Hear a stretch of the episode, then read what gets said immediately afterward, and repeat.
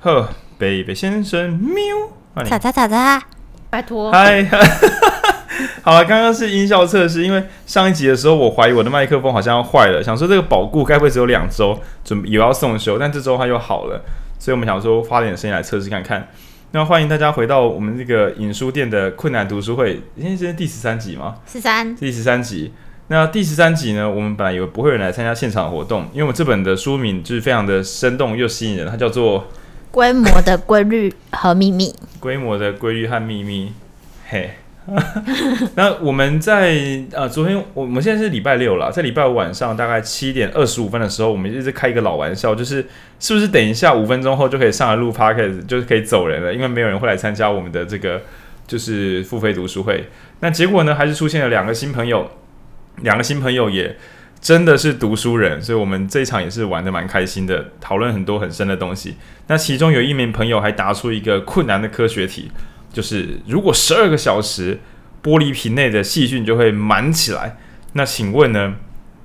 这个瓶子什么时候会只装满一半的细菌？那如果傻乎乎的朋友就会想说，六小时的时候吗？一半的时候是一半，对，当然不是。等一下我们会再多聊一点点。好，那这本叫做《规模的规律和秘密》，那可以说是我们最近以来就是读过一本那个数据跟实验跟引用论文。还有废话都达到一个史上高峰的一本书，对。那这本书 是, 是由我们其实是由文君来导读，嗯，过往我都会设法就是自己也读完，但这本实在是读到让我有点吃力，所以等一下主力会是文君。OK， 那那那我拿个喉糖，文君开始。哎、欸，好，真突然，真突然。呃，这本书就是它其实就是大大的规模两个字嘛，那它其实。呃，贯穿全书最重要的就是它所谓的缩放法则。那缩放法则就是顾名思义，就是东西在变大变小的时候，到底是不是呃可以预测的？然后，所以呢，它里面举了一个很很有趣的例子是，哦，好。就是很有趣的例子是，他们在做生物实验的时候呢，一般都会把。呃，会用老鼠做实验嘛？然后，但是大家知道说，其实我们吃的这些药啊，像最近也炒很凶的那个什么瘦肉精之类的，就是这些东西在老鼠身上可以，那为什么在人身上也可以呢？或者说，在人身上可以的剂量，就是我们如果是老鼠的四十倍重，那我们可以吃的就是四十倍的剂量嘛？没错。然后他们有拿大象做实验，然后最后大象就是。死的超级惨，这样对，然后所以事实上，事实证明就是，呃，缩放并不是单纯线性的，就是它呃体重乘以四十，你的用量乘以四十，或者是不论是什么样的呃变数关系，很多时候都不是线性的。那我觉得这本书最重要就是在讲这个观念，就世上有非线性的可能。那传统我们讲做实验啊、研究啊，应该大家会有一个规律，比如说。呃，这本书一开始从生物学开始，而它的终点会收在城市。那我们今天就知道，想要做更多厉害的工作啊，到大城市 找, 找生活啊，会不会？我我讲一个你们知道是错的答案啦，就是，嗯，假设台北是台中的两倍人口，假设好了，所以台北人的薪水就是台中的两倍。那嗯，对，应该不是这样子的，没有这么简单。又或者是说，呃，更有趣的工作机会、创新的可能，当台北是。是台中的八倍人口，那它就是我们的八倍可能性。那这本书会很认真跟大家讲说，这个完全不是这个样子，不能这样猜。那在讲规模之前呢，我先回到一个最基本的公式，这个公式可以当做我们的前情提要小故事，就是嗯，我们的古人有些也是很有智慧的，不是每个人啦，就跟现在一样。那其中有一个叫伽利略，哎，伽利略还是伽利略？伽利略，伽利略哈，伽利略先生呢，除了发明望望远镜，对不对？望远镜对。除了发明望远镜之外，那他们在跟在跟朋友聊天打嘴炮的时候，他们讨论一个问题。那伽利略展现他的高智商，就是他们在讨论哥吉拉有没有可能存在？没有啦，他们不讨论哥吉拉，他们在讨论说有没有可能有那种呃长一两公里、两三公里的那种参天大树，或者是说比大象还要大更多的超大型生物。大生物到底可以长多大？对吧？我们有时候不是会有这种科学幻想啊？那伽利略那时候跟他朋友一起进行科学幻想，但伽利略拿出他的数学公式说，不会，他们不会一直变大，很酷哎，就是大家都在幻想的时候只有他出来煞风景，他说不会。那这边呢，如果你对于数学基本的数学基本的科学没有兴趣的朋友，你可以再忍耐一阵子，等一下我会叫你叫你再回来这样。好，那我们现在开始这个科学思考小游戏。一个动物如果是我们的长宽高都是我们的两倍，那这时候你知道它的体积体积跟重量大概是我们的八倍，我想大家可以理解，长宽高各乘以二的时候就是二的三次方，那它是八倍。那因为呃我们的长宽高我们的体积同时放大，假设密度不变的话，现在重量也变八倍，那大家应该是可以理解的。请问我们的腿，假设我我自己啦，浩宁长宽高都变两倍，请问我的腿变成几倍粗？A 两倍 B 四倍 C 八倍。那我们今天 Dora 模式，没错，就是四倍，因为我的腿的横面积是长宽各乘以两倍，但高是不重要的截面积嘛，所以会变成一个很可怕的事情是，呃，因为我们知道承重能量、承重力就跟柱子一样，越粗越强韧，很简单吧？那当我的面积变四倍，但是我的体积变八倍的时候，也就是我的承重是比本来超负荷两倍的，也就是多了一次方。好，那基本上来讲，当我们动物变成两倍大的时候，我们的承重力就会变得脆弱很多。所以我们换一个简单的想法，想象一下，把一只蚂蚁呃的一百蚂蚁高度，就蚂蚁不是小小颗的嘛，用一百蚂蚁高度把它放手让它摔下来，它应该就爬走了啦，应该是不会怎么样。但是你把大象从三倍大象高度放下来，应该会变成非常可怕的悲剧。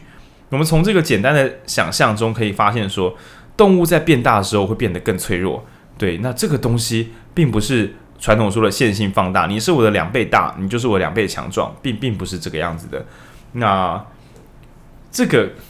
这个作者他自不是自称了，他叫什么？生物物理学家。嗯，他其实是物理学家而已。物理学家。然后他从他最后来研究程式，但一开始的时候他在想一件事情，他觉得生物很不科学，不够科学，应该说不够科学。就大家不知道我们高中的时候读生物有一种立线体啊、核糖体什么都是用背的，很难去推导说为什么。这样我们问一个问题啊，为什么立线体长那个样子？为什么核糖体长那个样子？这个我自己生物没那么好，通常都会说因为它要怎么样，所以它长这样，但是。这好像是一个后见之论，到底为什么它需要？它这是世界的真理吗？还是每次都是演化刚好长这样，那就变成答案了？对，它有没有什么可能性？那这个物理学家在算的时候，他发现有些动物心跳很快，有些动物呃呼吸很急促，有些动物血压或是什么，他发现各式各样的数据，最后他统合之后，他觉得所有生物的核心。其实就是代谢率，就是每个生物都像是一个引擎，它只要烧到一定的能量之后，它就会坏掉。对，这是一个粗浅的概念。那所以文君呢来补充一下，像是心跳，动物的大小跟心跳，这个其实蛮蛮有名的，动物大小跟心跳。哦，他他的意思就是说，呃，就是其实基本上大部分的生物的一生中所跳的心跳次数其实是差不多的。所以你就可以想象，就是很可以理解说，有一些比较小的动物，它们的呃心跳就是会非常快，因为它们的寿命其实非常短。你等一下，就是它们寿命短，所以它们心跳快吗？对对对对对对对，还是是应该是它们寿命短，所以它们心跳快。我有点忘记前前后它们互有影响，反正它们成绩是固定的。对对，然后同时就是除了心跳之外，应该是因为它们的体积小，所以心跳体积小。反正我有点忘记这个循环，大家可以在书中找一下。你可以想的是说，呃，心跳的强，心跳决定它的就是打出去的每所有的心跳跟另外一个东西是成反比，就是血管的总密度。嗯，血管总密度。所以动物越大的时候，如果你用高压去打心脏的话，会有个麻烦是在面对更大的冲击的时候，它能不能加速？那你可以想象一只老鼠要高速奔跑的时候，它心脏很快，再快一点点。然后但是因为它心脏的量体是很小的，所以很少心脏跳很快是做得到的，就肌肉强度。但是超级大的心脏，比你的就是你可以想象六个锅子大的心脏爆炸快的超高速跳动，其实在结构上反而是不可承受的。就像我们刚刚知道，小的东西比较坚固，大的东西比较脆弱。对，因为我的体积是三次方，但是我的肌肉的强度或什么的可能只有二次方，因为截面积，肌肉强度是用截面积来算的，所以超大颗的心脏是比较脆的。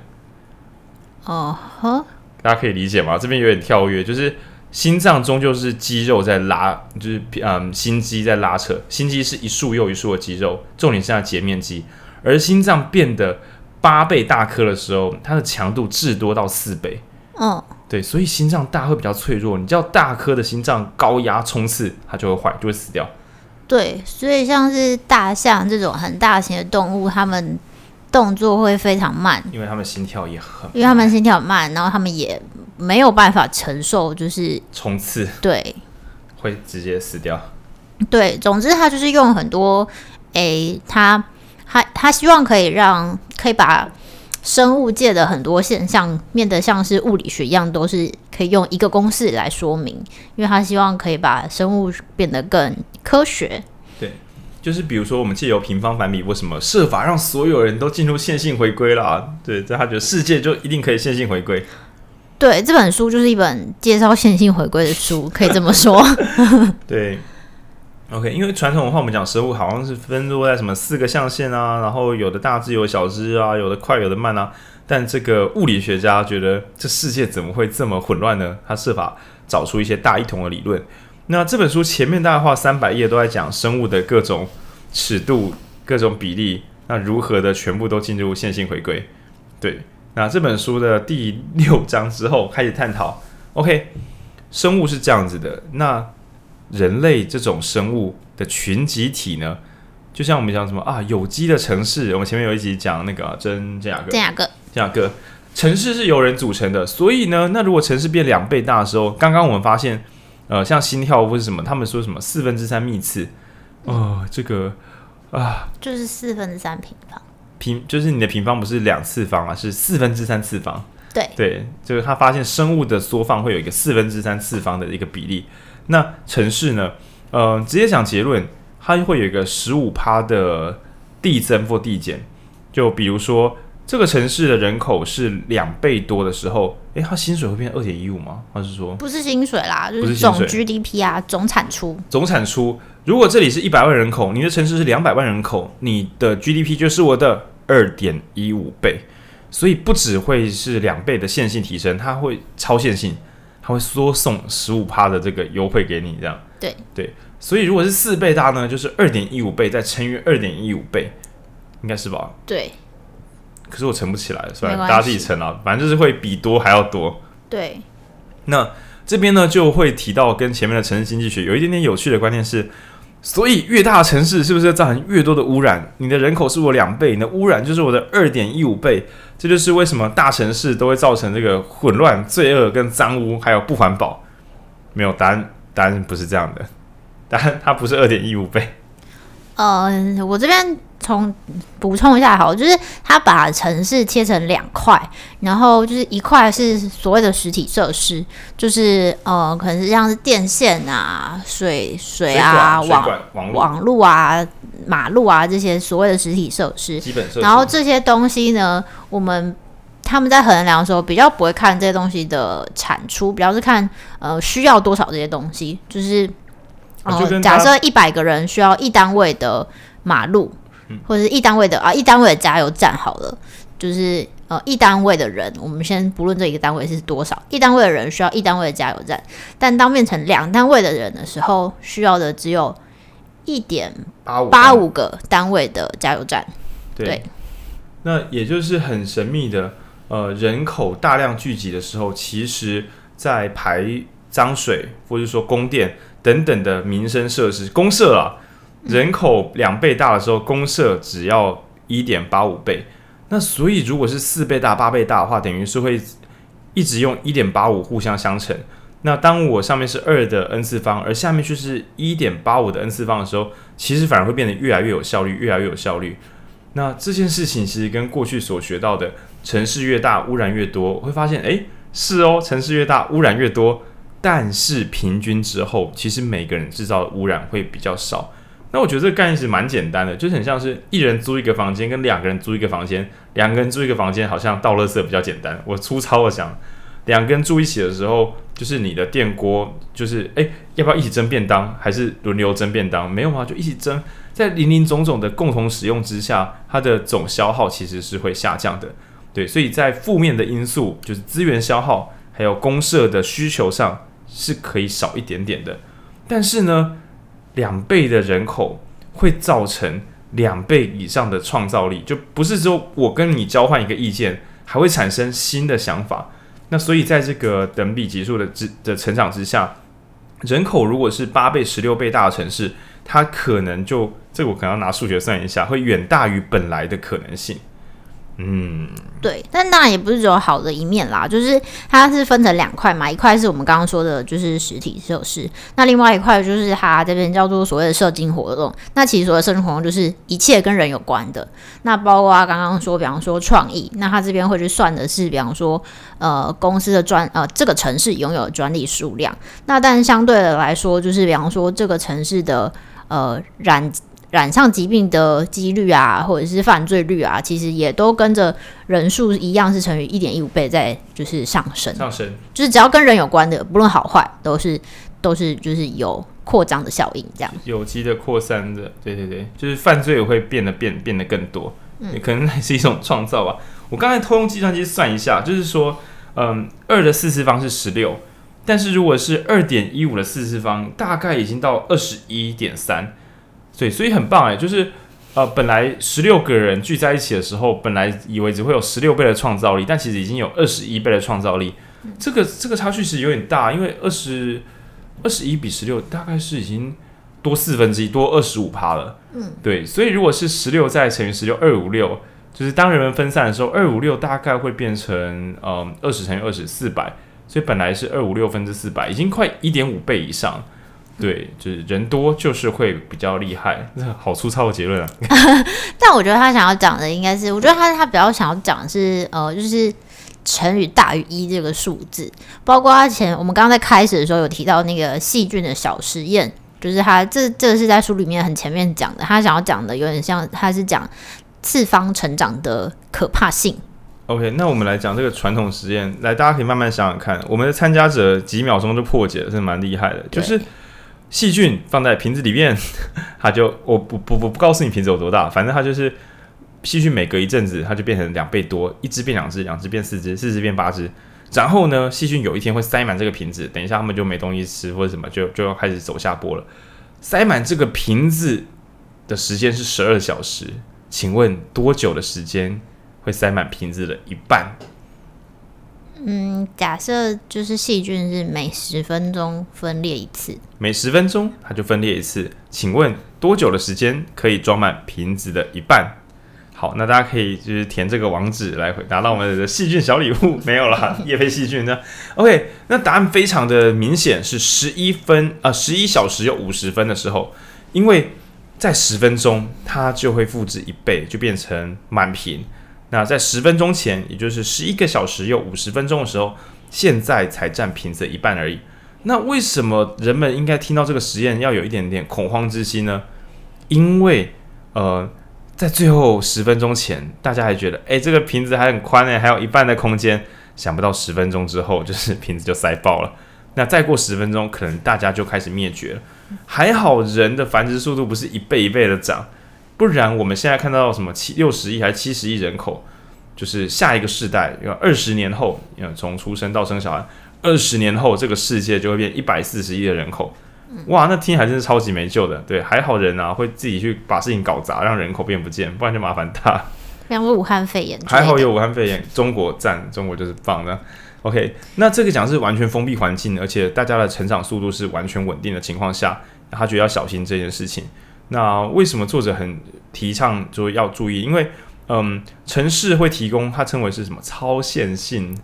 超指数、超指数成长。就本来你以为我是两次方，不是，对我可能偷偷的藏了什么二点零一次方、二点一次方，对我的次方比你的次方还要多，所以我的人口聚集时带来的好处比带来的这个人口还要来的更多，这是好事。那。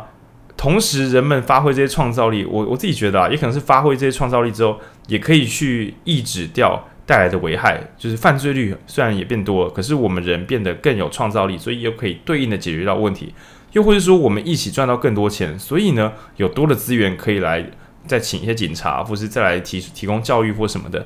但是那都建立在人们聚在一起可以让人们更有创造力。四倍的啊，十六倍的人会产生二十一倍的创造力，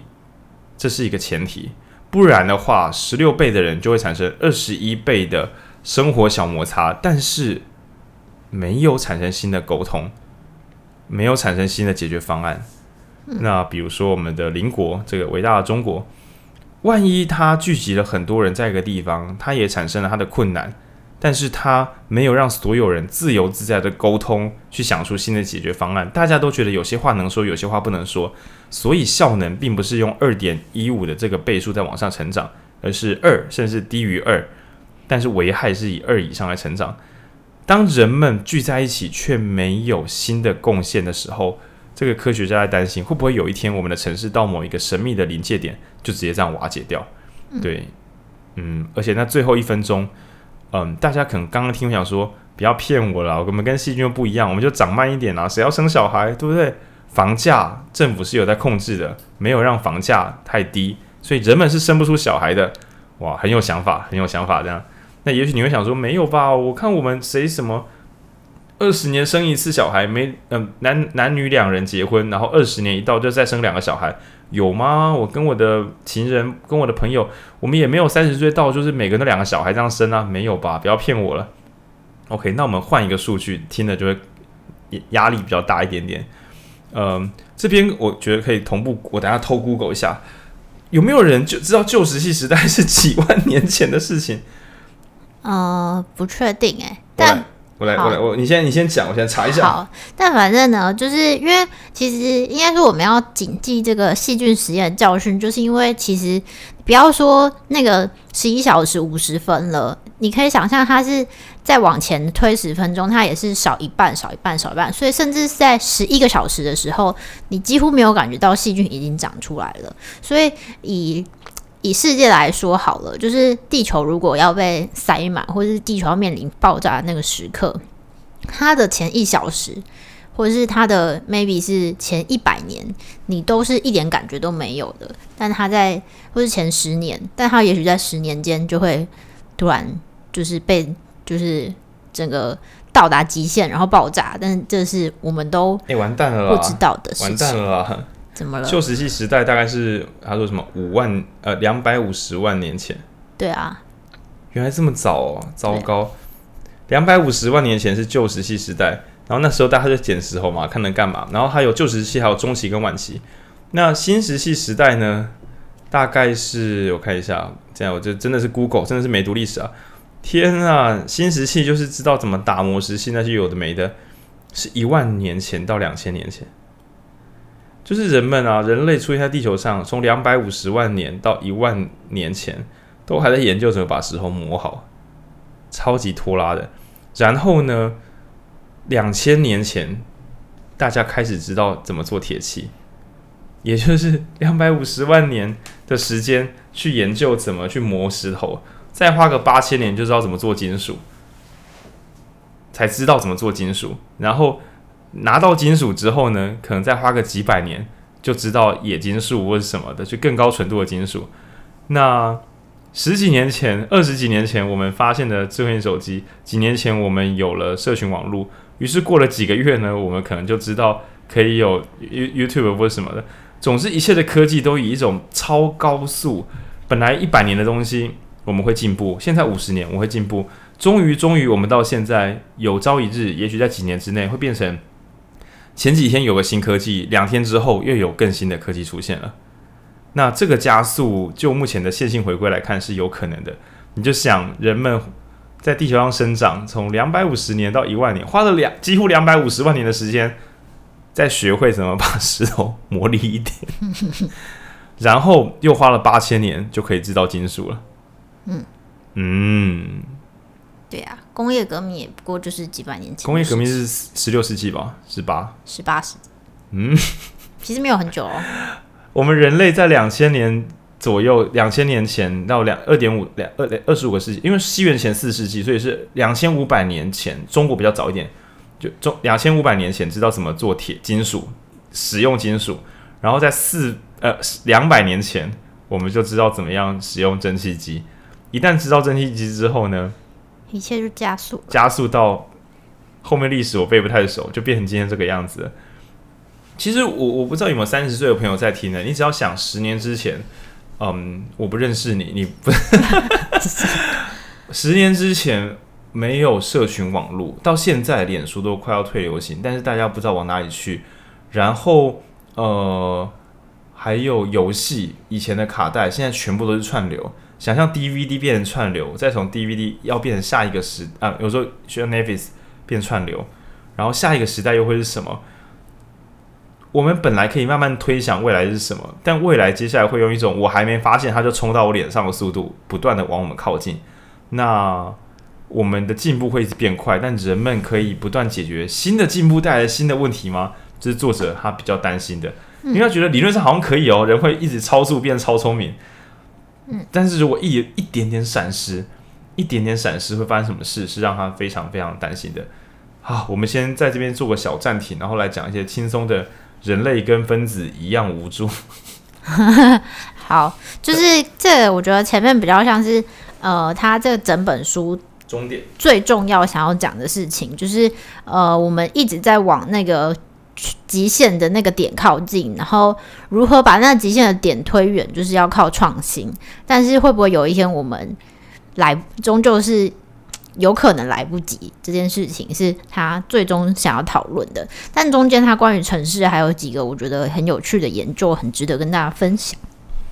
那我们先讲那个出门去玩好了。那我在读这本书，其实我觉得读得很心里很闷，因为这本书非常强调人类没有自由，他没有强调啊，他非常展现出一个反人文思想，就是人类没有自由意志。那我们前面读的书，不管左派右派，终究在讲的是人们要什么，跟人们可以如何让世界变得更好。那这本书就没有来屌这个，他就觉得说你在线上的哪里，你就是回归线的一点，你就是分子的一部分。那呃，大家有出门玩的经验吗？比如说我们等一下录完之后，我们可能会去，我们在台中嘛，所以我们可能去诚品新美那边，哎，为什么要业配人家？反正就可能吃个饭，然后看看书，买买东西。我们会在我们的生活圈跑来跑去嘛，就像大家有时候来我们书店，或是说，呃，跑去国外旅行，当然现在比较困难。OK， 你是自由的吗？你, 你以为你自己选择要去哪里，对不对？没有。那等一下的话，会有一个公式来告诉你，你根本就不是随心所欲的人，你没有自由。对，那他讲的就是说。哎、欸，可恶！有那个数字好，用二十好了，用二十。反正他讲的大概就是说，呃，你本来就只会去离你比较近的地方，就是你拜访的的频率会随着距离变远，然后频率会降低。我来试着公跨嘛，这个数字我没有背很熟，因为这个假设数字，比如说啊，你家门口有一间早餐店，你每个月会去二十次，好，那它离你为一单位距离，你会去二十次 ，OK， 这很合理嘛？然后接下来呢，离你两单位距离的地方，它就推估起来，你大概只会去几次呢？呃，二乘以二四五次，就是一单位距离的啊。假设一公里好了，一公里远啊，一公里太远了，一百公尺远的地方，你每个月会去二十次；两百公尺远的地方，你每个月只会去五次。就是以这个，那如果是嗯三百公尺远的话，那就觉得嗯，那就是。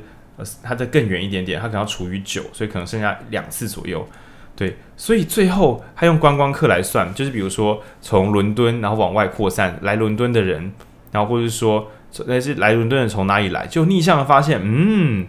离我越近的就会以平方倍数出现，就是嗯，如果离我只有一单位的，他来六十四次，那离我八单位远的，他就只会来每个月来一次。然后是一个非常干净的一个嗯指数指数回归线在呈现的，那所以弄到最后呢，我们人们去的地方不外乎就是离我们比较近的地方，就这样而已。你根本就不会什么，我特别为了什么去多跑一点点路，即使是你，你跟其他人平均之后也是看不出来的。总体来讲，人们就是只是跟分子扩散一样。这克分子为什么出现在这里呢？嗯，因为它本来就离我比较近，所以它更有机会出现在这里，就是这样，跟什么人文经济都没有关系。嗯、就像我觉得但就让我想到说，比方说我们在做观光产业相关的研究的时候，大家不是就说什么呃，大家哈韩啊、哈日啊，或是日本、韩国人最近掀起什么台湾热啊？但其实没有啦，就是比较近而已，哈哈。很无聊的结论，对吧？它比较近，对，对就这样。这本书就一直在 做, 做这件事情，真的无聊。然后还有第二个是有一个很棒的数字，我们有些人会问我说，为什么 Podcast 我们一集要录一小时？我们等一下就来解答，因为其实我们有参考这个规模这本书，还有指导我们一些人生的奥义。他说从两百年前到现在，因为城市这个东西没有说，这也是近代的东西啦，近代产物。这个两百年前到现在，所有职业这样算一算啊，他发现人们可以忍平均忍受啊，华人不算，华人应该是拉低的平均值，华人可以很能通勤。就是你早上去上班，然后下午再回家，这一段路大概就是一小时。讲讲讲完了。没有啊，就是你你你有没有讲清楚？就是他在讲的是城市的大小，就是城市到底可以。呃，有多大？就是它的范围，比方说是方圆五公里吗？还是方圆十公里呢？那这个距离到底是怎么样呃推算出来，或者是怎么样演变的？城市的大小跟什么有关？答案是车子跑多快。对，就是通勤距离。他说统计来说，通勤呃每个人的通勤时间大概就是一小时，所以就是去半小时，回来半小时。所以呃，实际上让城市变大的，并不是呃。并不是说大家通勤的时间变长了，而是因为大家交通工具的关系，所以它可以移动的距离变得更远了。原本的通勤就是走路半小时的那个距离，那那那那就会是城市的大小。在东京就是跑步半小时，然后后来可能会变成什么马车半小时的距离，嗯、然后变成汽车半小时的距离，到现在可能是捷运半小时的距离。那未来可能是什么高速地下铁路那个东西叫什么 Hyperloop， 就是什么子子弹对对对真空子弹列车就是半小时，就是它其实只是在呃是交通工具扩大了城市的大小。对，也就是说我们在家工作，未来我们人可能就是上线那个连线连上网络的时间半小时，就是我们可以忍受的，没有了，谁可以谁可以忍受？怎么连那么久，累个半小时 ？OK， 那你可以讲那个半小时可能是一个自然数据，就是以我们的通行自然能够忍受。那所以在研究之下，就会变成像是大城市大家会走得比较快，可能是因为为了让个半小时可以达得到，对，再久就受不了了。对，那那你会也许会想说，嗯，那如果像我板桥板桥市这样算什么？你可以想的是，本来要通勤去台北里面的人太多堆在某些地方，那个地方又变成一个新的城镇，所以呢，要去板桥上班的人，我可能从更新北的更外围来板桥上班，我大概综合来讲，平均忍受半小时是可以接受的。嗯，这讲的是全世界平均，台湾的话搞不好到一小时，日本好像也是来回各一小时也可以忍受。可是其实也。不见得啦，因为其实平均听说平均、啊、对啊对啊，因为听说像矽谷什么的，也是因为房价的关系，大家也是住到一些超级远的地方，但就是平均而言啦。对，因为你住超级远嘛，那是你啊，你住两倍距离，你通勤是不是一小时？哦，那是因为我住，表示这世界上有另外一个人住在公司楼下，对，所以平均掉了这样。对对对，所以城市可以有它的超级核心跟它外围，而且说不定是到城市外围是半小时，因为说不定公司也是平均分布，对，大致上是这样算的，嗯，嗯所以就是你可以用这个来推估，今天这集可以教你什么？教你房子买在哪里？对，如果你买的地方距离城市通勤超过半小时，应该是不会涨，应该是没有什么可以指望的，嗯哼，嗯哼。然后接下来，我觉得另外一个很有趣的是，他在讲了这么多，就是大家都只是回归线上的一点之中，他唯一举了一个，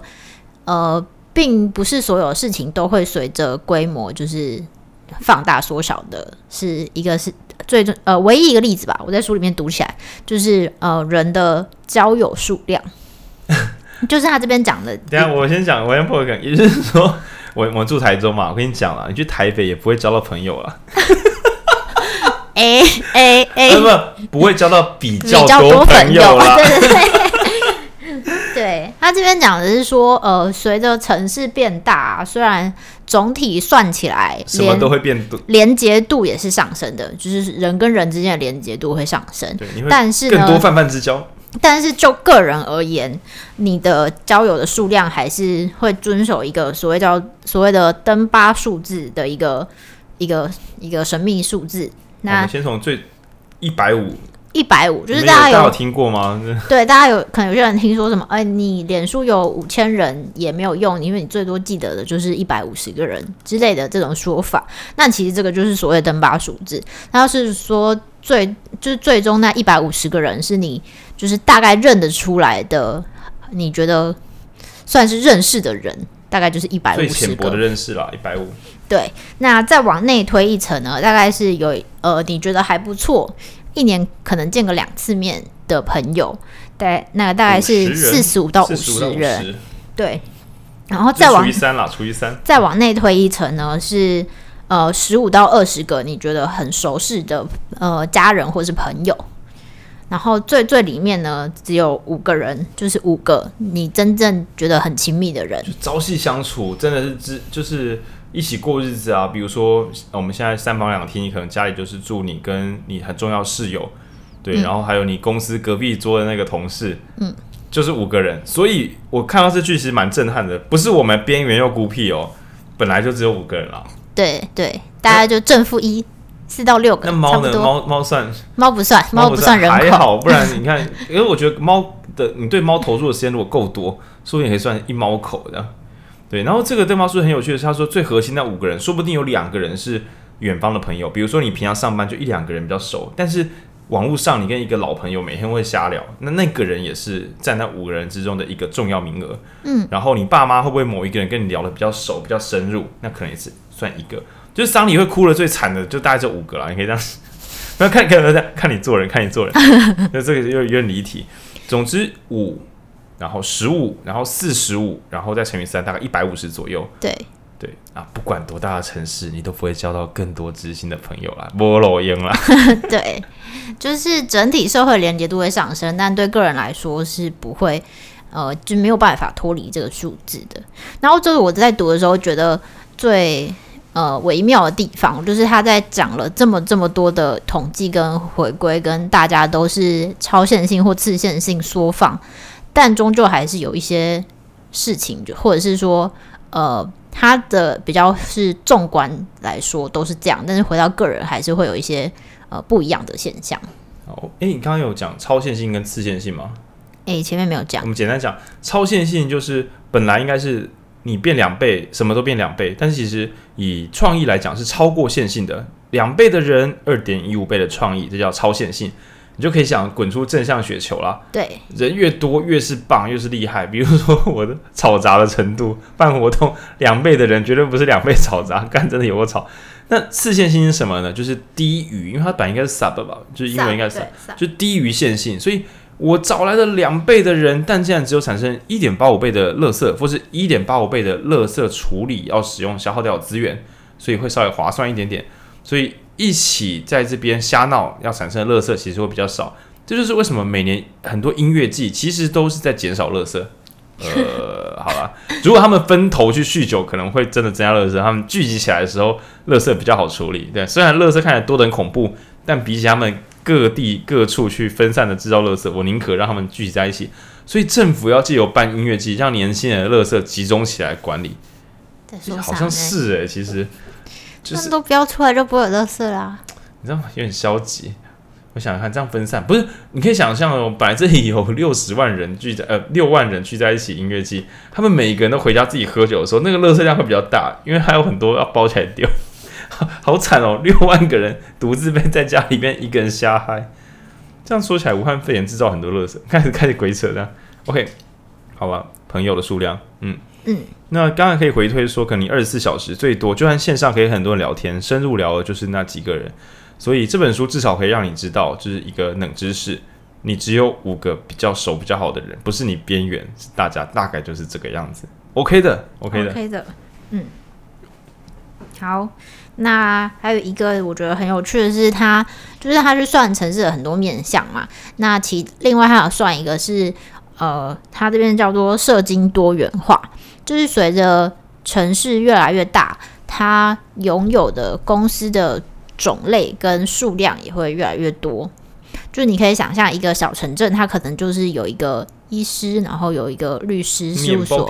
一个面包店、餐厅，都只有一两间这样，因为他们就只呃养得起这些店而已啦。 对, 对，然后要到很大的城市才会有专门，比方说什么飞镖店、专利律师，就是律师还下面还可以再细分，对对对对，然后医师也可以再细分，然后餐饮店也可以再分成，比方说日料店、嗯、哼哼哼泰国料理各种，对对对对。那这是呃随着城市，所有的城市都一样，就是随着城市长大它才会出现的数量的变化。嗯，所以如果你有些年轻朋友对职涯很有想法的话，我们会讲远一点，把英文学好，去人口最多的地方，那边才有够多的特殊的新职业，他们才养得起这个新的职业。那你当然也可以回推说，也许是人口够多，嗯，这几百万人口里面有个 百分之零点零一 愿意使用我的服务，我就活得下来。但在小一点的城市里面 百分之零点零一 可能没办法供应你的日常生活，你就可以粗糙的这样想就好。对，去人多的地方，不要再问说为什么我在乡下没办法做新创啊！你没人，你是咧？对啊，应该说，我觉得是，比方说，就是要看那个基数啦。嗯，应该说，比方说，呃，需要你需要活下来的那个基数是呃一百个单位的人消费你的东西。那那一百个单位的人到底是他可以，他有可能是他如果是他可能是一万人的一趴，或者是或者是。两百人的五十趴，对对对，那你那个你需要满足大家的程度，就满足五十趴的人超级难的，对啊，那满足一趴的人听起来相对应该就是容易蛮多的，没错没错，对。那所以大家要小心，就是去中国工作的朋友，小心回台湾就是无法使用你的能力啊，因为呃，在这个限薪缩放之下，这个人口基数跟这个需求可能会让你的难度就是爆裂性的上升，就比如说，嗯。如果这个城市只有中国某个城市的十六分之一大小的话，这边的需求就会掉到二十一分之一以内。对，那如果差距更大的话，应该会发生更严重的，就是那个膨膨胀跟收缩。那我另外想法是，你想做有创造力的工作，你就要找人多的地方。但是如果你需要的是污染，呃，能够比较能够清除污染的话，好像大城市，嗯。这个想法好像不太对，对，因为因为那是比较像科技，应该说人多的地方会衍生出排除排除污染的方法，嗯，对对对，呃，在讲规模的时候，哎，怎么说呢？我我我我觉得这件事情很微妙的是，他一方面跟大家讲万事万物，他最终啊，作者想要有一个万用公式来解决一些问题，那好像会让人变得不那么重要。那我们在讨论的时候，我们想出一个衍生性的说法，比较人文的想法。那我们简单的说，两倍的收入是不是两倍的快乐？对，嗯，对。那会不会其实两倍的收入，假设快乐是创造出来的，会不会其实两倍的收入会带来二点一五倍的快乐呢？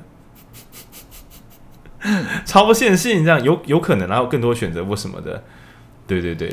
那我觉得另外一个是他书里面其实也有提到，就是生物的成长曲线啊，它是一个呃，就类似 S 型的曲线，城市也一样，就是一开始成长比较快，然后会趋缓。哎，那为什么是 S 型？我有点忘记了。反正反正它不一定是，应该说我觉得，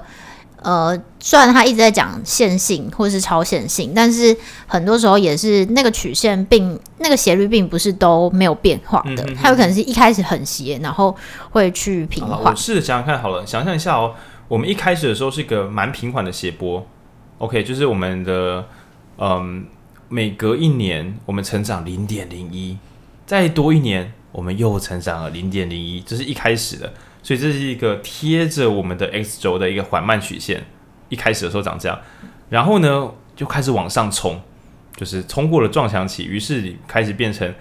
每隔一年成长六倍，再隔一年又成长六倍，就是往上冲，冲很快。OK， 那就是我们的第二阶段。所以刚刚讲的 S 型就是第一阶段是很平的，第二阶段往上冲，第三阶段就是好了，它长得够大了，它隔了一年，它又多长 零点零一， 因为长不动了。所以中间会这样，就像是呃养猫狗也会那种小猫猫哦换很大，然后还好它没有一直变得很大，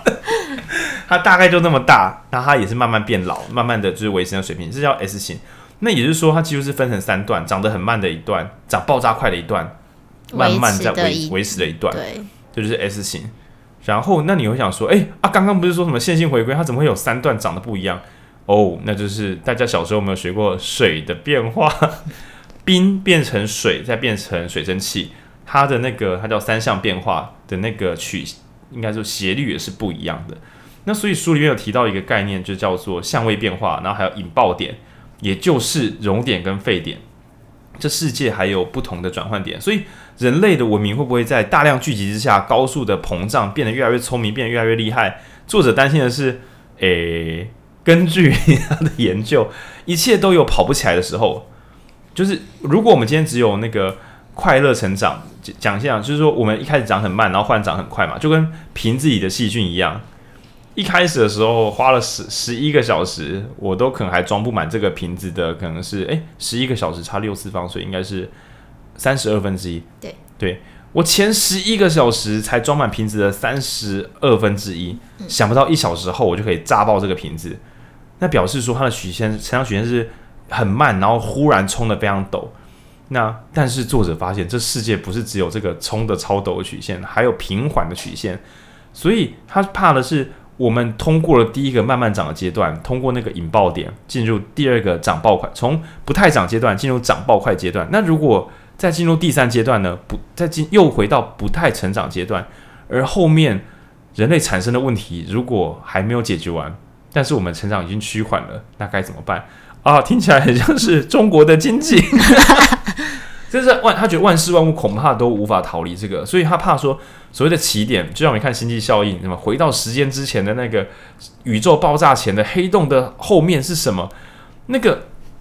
有一天城市不会再成长，那个点如果到了，后面的世界会怎么样呢？那因为不知道，所以他们就希望说，我们可能要再拖一下，延缓一下。比如说，人们自己想办法，不要再因为有很多食物，所以大家就人类不要再自己大量繁殖了，拜托，很危险。那又或是说。聚集起来的城市会让大家变更聪明，但是是不是在我们的科技这么进步之前，我们先停下来讨论一下，我们等一下要干嘛？不要先进步再讨论，因为他怕等一下就来不及讨论了。对，它有一个三项变化。对，那这个是蛮有趣的，因为呃，我觉得连个人成长都是，你可能在写文章，或者你可能在学习你的技能，你可能会有一段时间是，嗯，我每天成长了零点零零一，我第二天又成长零点零零一，跟没有一样。你说不定只是在等待那个引爆点发生之后，你就会换超级成长，然后呢，你开始赚大钱发大财，你就不会再研发新技术，你就用你昨天那一招，反正那很赚，于是你又没有再有成长，就像周杰伦一样。但其实那是正常的，对啊，就跟公司的创新，一开始的时候没有创新能力，是因为什么都不会，要创个鬼，然后等到上手之后就开始熊扛熊扛，做出很厉害的案子。然后就变成保守的大公司，如果他们够赚的话，嗯，那可是我看到很多厉害的公司还很还很创新啊，他们还在第二阶段成长啦，他们还没有碰到天花板，还很远。嗯，那等到他富可敌国，整个国家有一半的案子都给他们做，这个时候光是他们自己要挑战自己都会有困难，所以大公司比较无聊，恐怕也不是什么奇怪的事，只是就结构上就是会这个样子。天哪，真是万事万物的真理之书。嗯，他希望了，作者作者希望。然后我觉得回到最刚刚前面有讲说，比方说赚两倍的钱会不会是两倍的快乐？那我就觉得也很也很看你在集聚的哪里。比方说，我月薪三万的时候，变六万，变六万，哦，爽爽。那我有月薪，然后年年薪千万跟两千万。应该不会是两倍爽吧？应该蛮极限的，欸、就是大概是有、啊、会不会有？我不知道，我没没赚过。对。之类的，对，所以我觉得还是就是还蛮多事情是不能一概而论的啦。就是虽然每个都有可能它的都有它的回归线，然后都有它的斜率，但是那到底是多斜，或者是哪一个阶段，都是我觉得很值得去考量的。总之，读完这本书之后，大家就要记得一个观念，就是万事万物并非都是一次线性回归，这样有比较好记，有可能是两次、二点一五次、零点八次，那。类归一下，可是我我觉得我想还有一个比较人文观点的，就是说，嗯，平均来讲，大家比如说赚一分钱就有一分的快乐，可是偶尔如果你刚好赚零点八分的钱有一分的快乐，你要记得你已经赢了，你已经过得很好了，不要去想说那我要不要感恩赚两分钱有两分快乐，因为说不定你多花很多力气，但只拿到一点五倍的快乐，那反而会变成一种没意义的耗损，就是你的人生跟快乐，刚刚我们是随便虚构的，因为说不定。你的人生是次级那什么、呃、次线性回归，就是你工时变两倍的时候，你的成就可能只有 一点八五 倍，这是有可能的、嗯、我觉得是极有可能的、嗯、对对对，那在这个情况之下，请大家自己衡量看看你会不会是划算的或不划算的，然后不要傻傻的就觉得数字的就是象限的右上端就是最棒的，对，就是工时变得超级长，然后而且赚到超多钱就是最棒的。嗯、我想大家听到这边应该会觉得没有，我不需要这个狼性，我我觉得我自己要什么还是很重要的，因为这终究只是平均回归线，就是所有无意识的生物都只是在这个演算法中做没有意义的回归线行动而已、嗯、那偶尔你会觉愿意多通勤一倍的时间，人家通勤半小时你愿意通勤三小时，那是为什么？因为你很反骨吗？我会说是哦，因为你有你自己想追求的东西，所以你破坏这个平均值。那一样的，当大家都想说我要通勤半小时的时候，你就说我就是要花很多钱让我自己住在公司的楼下，那这其实都是很不错的事情，这样，因为、呃、你正在破坏生物的常态性，那俗话说这就是做自己，这样。然后因为我们在录这片的时候刚好那个天能这部电影刚好在我们附近，对，所以我就有想到一些比较 浪, 浪漫的想象，就是说、呃、这本书里面有提到熵啦，就是熵，我们做任何事情都会有带一点点徒劳无功的部分。哇哇，怎么变这个样子？就是说我们在比如说物能物理呃呃动能转位能的时候，本来理想状态是 百分之百 转换，但是有读过一本基本物理就知道说热力学第二定律，就是我们一定会多制造一些完全无用的废热，这个热也收不回来，它就是白白用掉了而已。那整个世界在无限的行动中不断的有一些没意义的消耗，最后这个世界就就会回到一个完全没有秩序，然后也没有可以使用的能量的虚无世界，就是熵的种子只会越来越大，不可能回头。那所以，哎，这样会爆雷。听好了，反正反正以下有雷，就是还没看的可以自己避开。OK， 在天能里面有提到时间逆转，而时间逆转它的概念就是熵是可回收的，变成本来是逸散，然后反而变成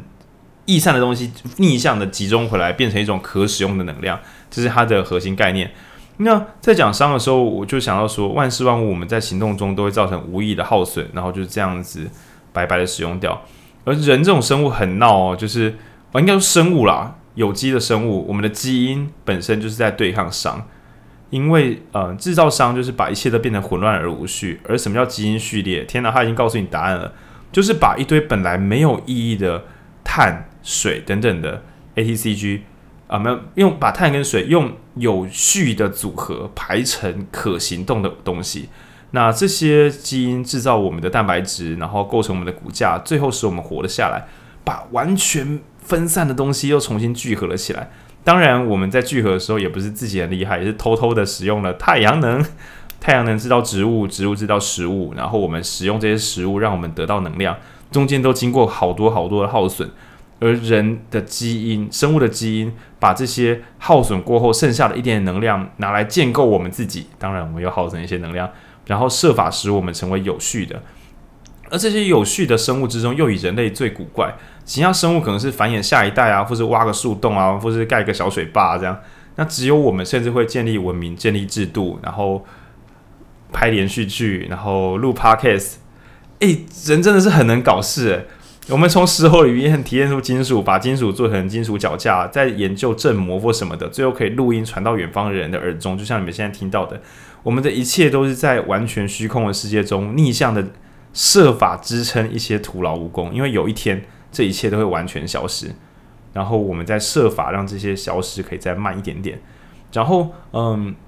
虽然我们有这么多的努力，但是其实我们在线性回归线上，我们还是一个非常普通的一个合理的一份子。就像细菌不是故意要在这里长超多，只是我们两倍两倍的长，时候到了我们该大量繁殖，时候到了我们该停止我们的繁殖。其实没有人是可以真正的决定或改变什么，即使中间花了这么多的力气。对，那很有趣的事情是人太能熊扛熊扛，所以即使集体推上推动我们去做某些大家都会做的事情，两倍的薪水，那就是因为你要上两倍的工时。那你读了两倍的书，做了两倍的努力，所以你现在可以升到更高的位置。本来一切都是在这个线性上的，那直到你自己动手动脚去突破它一点点，改造它一点点，或是让自己暂时的